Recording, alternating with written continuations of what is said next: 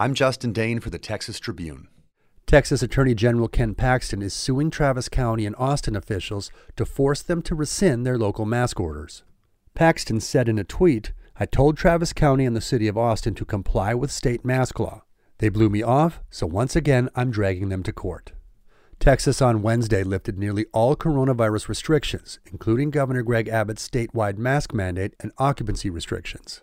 Abbott's order said that no jurisdiction can require a person to wear a mask in public if the area doesn't meet a certain number of hospitalizations for the coronavirus.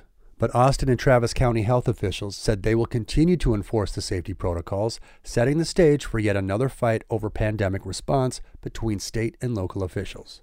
Travis County Judge Andy Brown blamed Paxton for, once again, failing to make the health of our community his priority.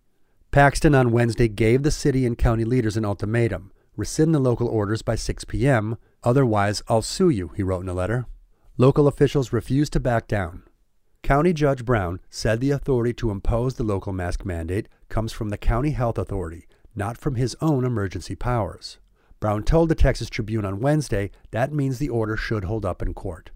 Round Rock joined Austin in requiring masks until April 29th. Other cities, including Houston and San Antonio, have continued to require people to wear masks in city buildings. For more details, visit texastribune.org.